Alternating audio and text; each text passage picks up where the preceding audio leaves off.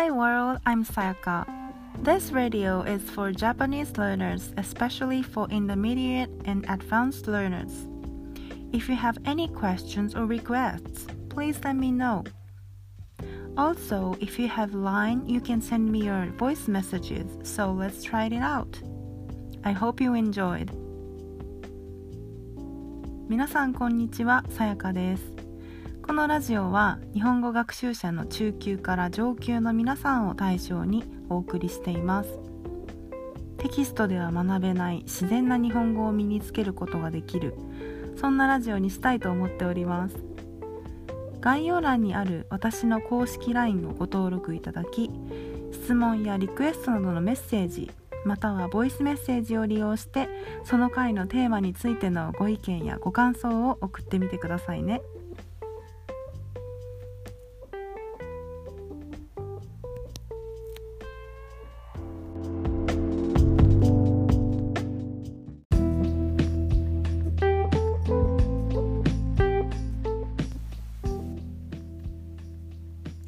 さんこんにちは。さやかです。今日は第11回目の放送になります。よろしくお願いします。今日のテーマはですねえーと、車の自動運転機能についてちょっとお話ししたいと思います。皆さんあの自動運転機能を使った自動自動車見たことありますでしょうか？まあ最近はあの結構外国では自動運転機能を使った車が発売されていたりまあ日本でもあの発売されているんですけれどもちょっとねこのもちろん自動運転機能車が自動で運転してくれることはすごく便利なことでいいと思うんですがこの自動運転機能を使った事故というのも問題視されているのでちょっと気になったのでテーマにしてみました。えー、ちょっと今日はね参考の参考になる記事を見ながらですねちょっとお話ししたいと思います。えーと、自動運転機能と言いましても、まあ、これレベルがあるんですね。まず、えーと、ここに書いてあるのはレベルが、えーと、と5レベル5が一番最大の一番高いレベルになります。えー、自動運転レベル5がですね完全自動運転といってまあ人間が何もしなくても寝ていても何をしていてもお菓子を食べていても自動的に運転をしてくれるとか自動的に駐車場に駐車をしてくれるという本当に完全に自動 というのがレベル5になります。これはですね、まあ、レベル5は今は、えーと、開発中の状態ですね、えー、2018年にアウディですね。アウディドイツでしたかね。どこか忘れましたけど。アウディという自動車会社があるんですがその会社で、えー、自動運転レベル5を搭載したコンセプトカーというものが開発されて発表されているみたいですね。もう2018年に発表されていたんですね。はい。ということなんですがまだレベル5を実用化しているわけではなさそうですね。もうレベル5になるとあのもうアニメの世界ですよね。アニメとかもドラマの世界です。こんな時代が近づいてきていると思うとすごくまあ嬉しい反面ちょっと怖いですよね。私だけでしょうか？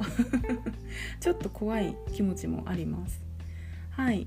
それでですね、えーと、と5つのレベルがあるんですがちょっと順番に1からレベル0からありますね、えー、レベル0から説明したいと思います、えー、自動運転レベル00は自動運転なし。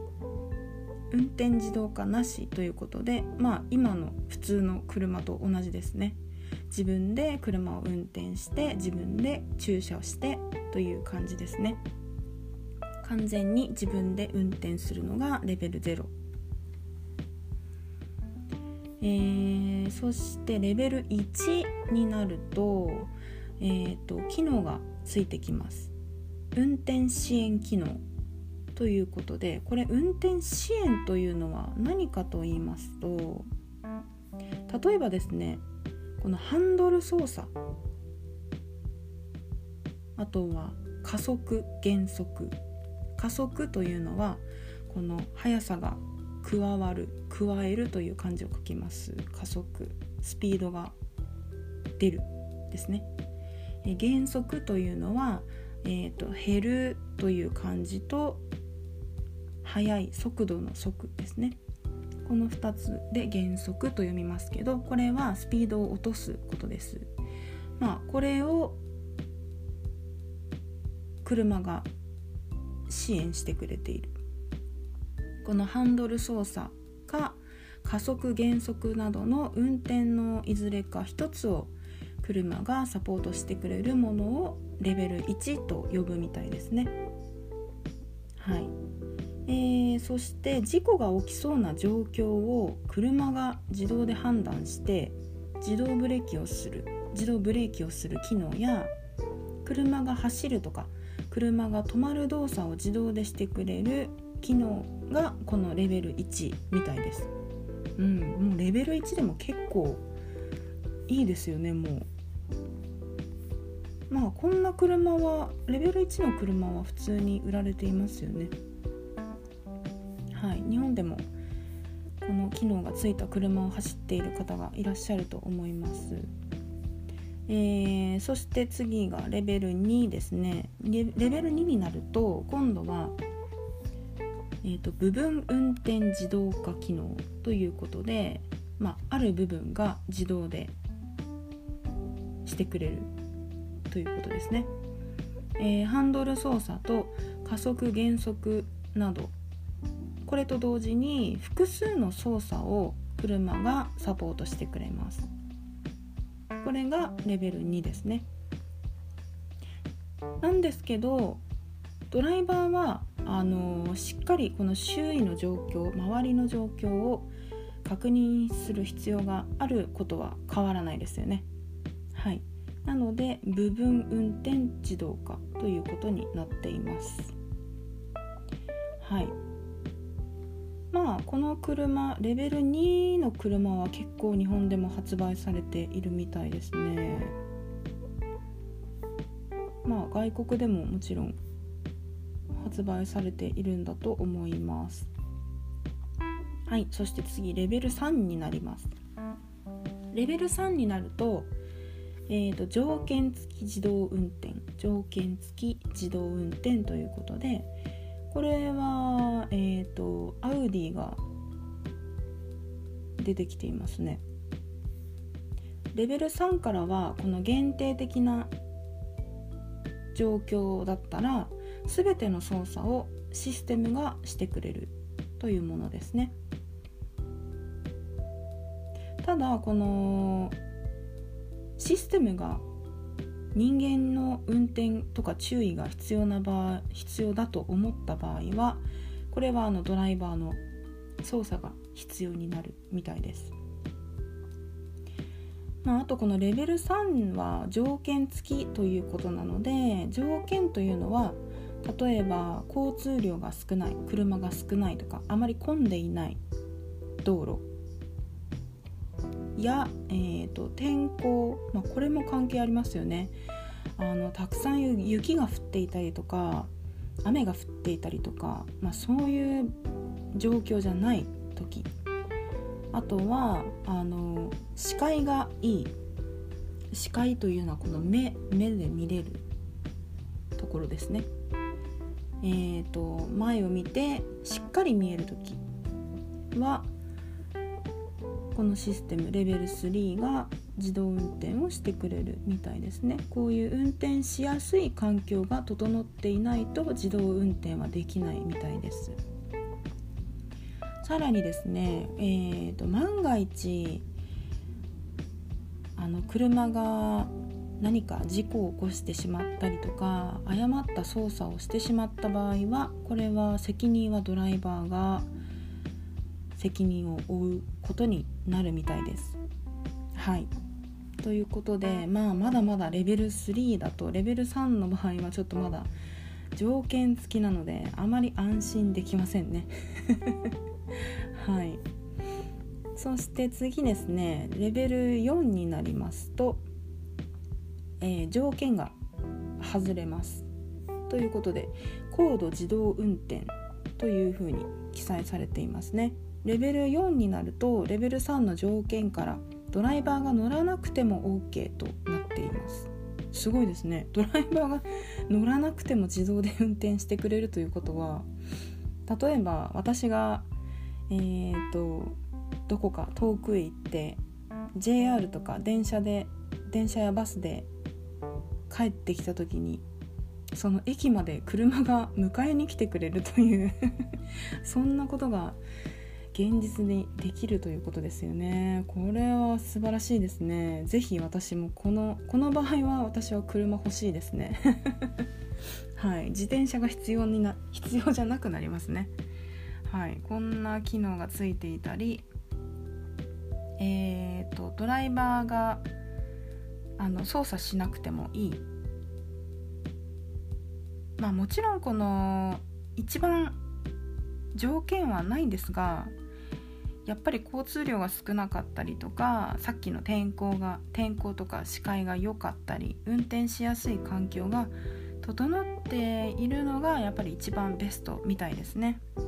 はい、ただ、えー、違うところはですねレベル3と違うところは、えー、さっきのレベル3の場合は責任は全て何が起きてもドライバーが責任を負うということでしたけどレベル4になるとえーと、この4のレベルはドライバーではなくこのシステムなのでこの開発した会社に責任がいくみたいですね。これはすごいことですね。なかなかやっぱり高度ですね。ここに書いてある通り高度なレベルなんでしょうね。すごいですね。まあ現在あの販売されている車はないみたいなんですがアウディとかあやっぱりアウディなんですね。強いですね。えーと、すでにこういう車を開発して発表されているみたいです。発表されたんですね。モーターショーで発表されたようですね。あ予定と書いてますね。予定なのでこれからなんですかね。はい。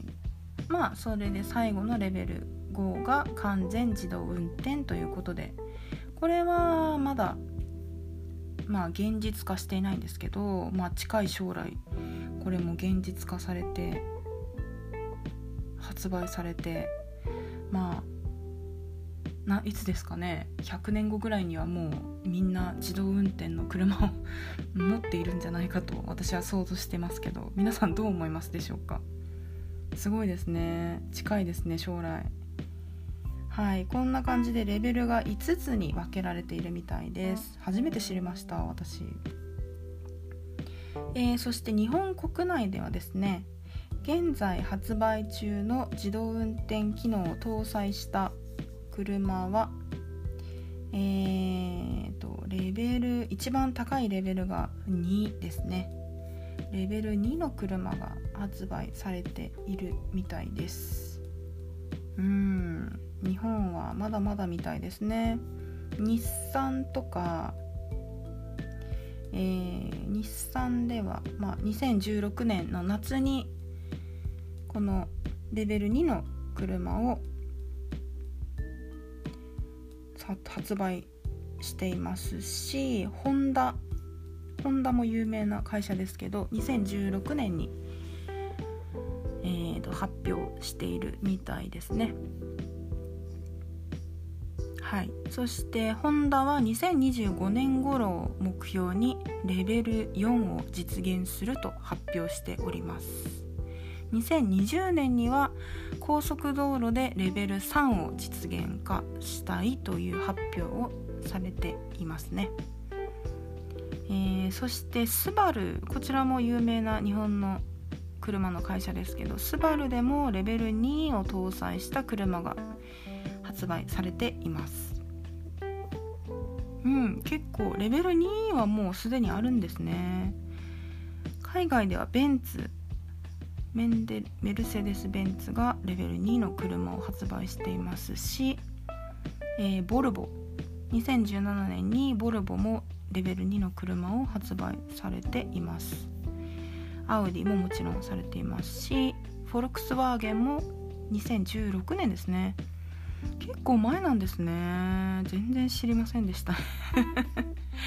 車はやっぱり女性はあまり興味がある人は少ないんじゃないでしょうかね。男性の方が詳しいですかね。はい。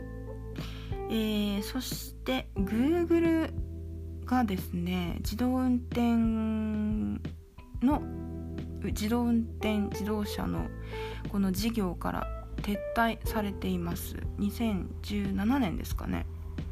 もう開発しないという発表をしていますね。はい。Google は車を開発されていたんですね。これも知りませんでした。はい。まあこういうね便利なこともあるんですがそれと同時にやっぱりこの自動運転機能を搭載した車の事故もですねやっぱり起きてしまっていますね。そうですね。そしてその事故が起きたからこの責任を誰が取るかこれについても2016年の2月に日本であのかなり揉めたみたいですね。この問題。結構ニュースでも放送されていましたね。この自動運転機能がついているからといってやっぱり全然気にしないとかですね。そういうわけではなくちょっと自分でも注意しながらやっぱり皆人間の目でも気をつけなければいけないということですよね。完全なこの自動じゃないわけですからあまりこの自動運転機能を完全に信じたりとかですねあまりしない方がいいということですよね。はい。えー、そしてですねまあ2017年からこの保険会社では自動運転のレベル3まで対応した自動車保険を発売しているみたいですね。これも知りませんでしたね。自動自動車保険自動運転機能のついた自動車保険はちょっと高そうですよね。うんこの自動運転機能を搭載した車を買うのも大変ですけど保険も大変ですね。こんな感じでですねもうだんだんこの自動運転完全なる自動運転をの車を運転する運転じゃないですね乗る車に乗る時代が近づいてきているということでちょっと皆さんどう思いますか？怖くないですか？はい私はちょっとねあの怖いと思いましたね。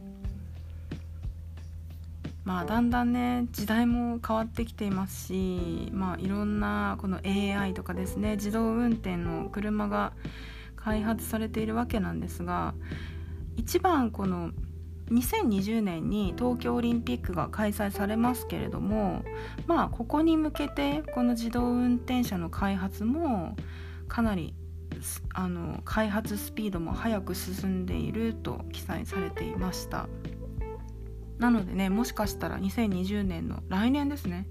東京オリンピックの時までに何か大きな発展があるかもしれません。どうなんでしょうかね。皆さんの国では自動運転機能を搭載した車走っていますでしょうか。もしかしたら皆さんの皆さん持っている方いらっしゃるんでしょうか。自動運転機能ついた車が。もしねあの乗ったことがあるとかそういう方いらっしゃったら是非あの乗ってみた感想とかですねコメントとかまあ、どう思っているかとかいろいろ教えていただきたいと思います。ぜひぜひお待ちしております。はいちょっと長くなってしまいましたね。今日は自動運転機能のついた車についてお話ししたお話しさせていただきました。はいまた次回の、えー、ラジオでお会いしましょう。今日もありがとうございました。さやかでした。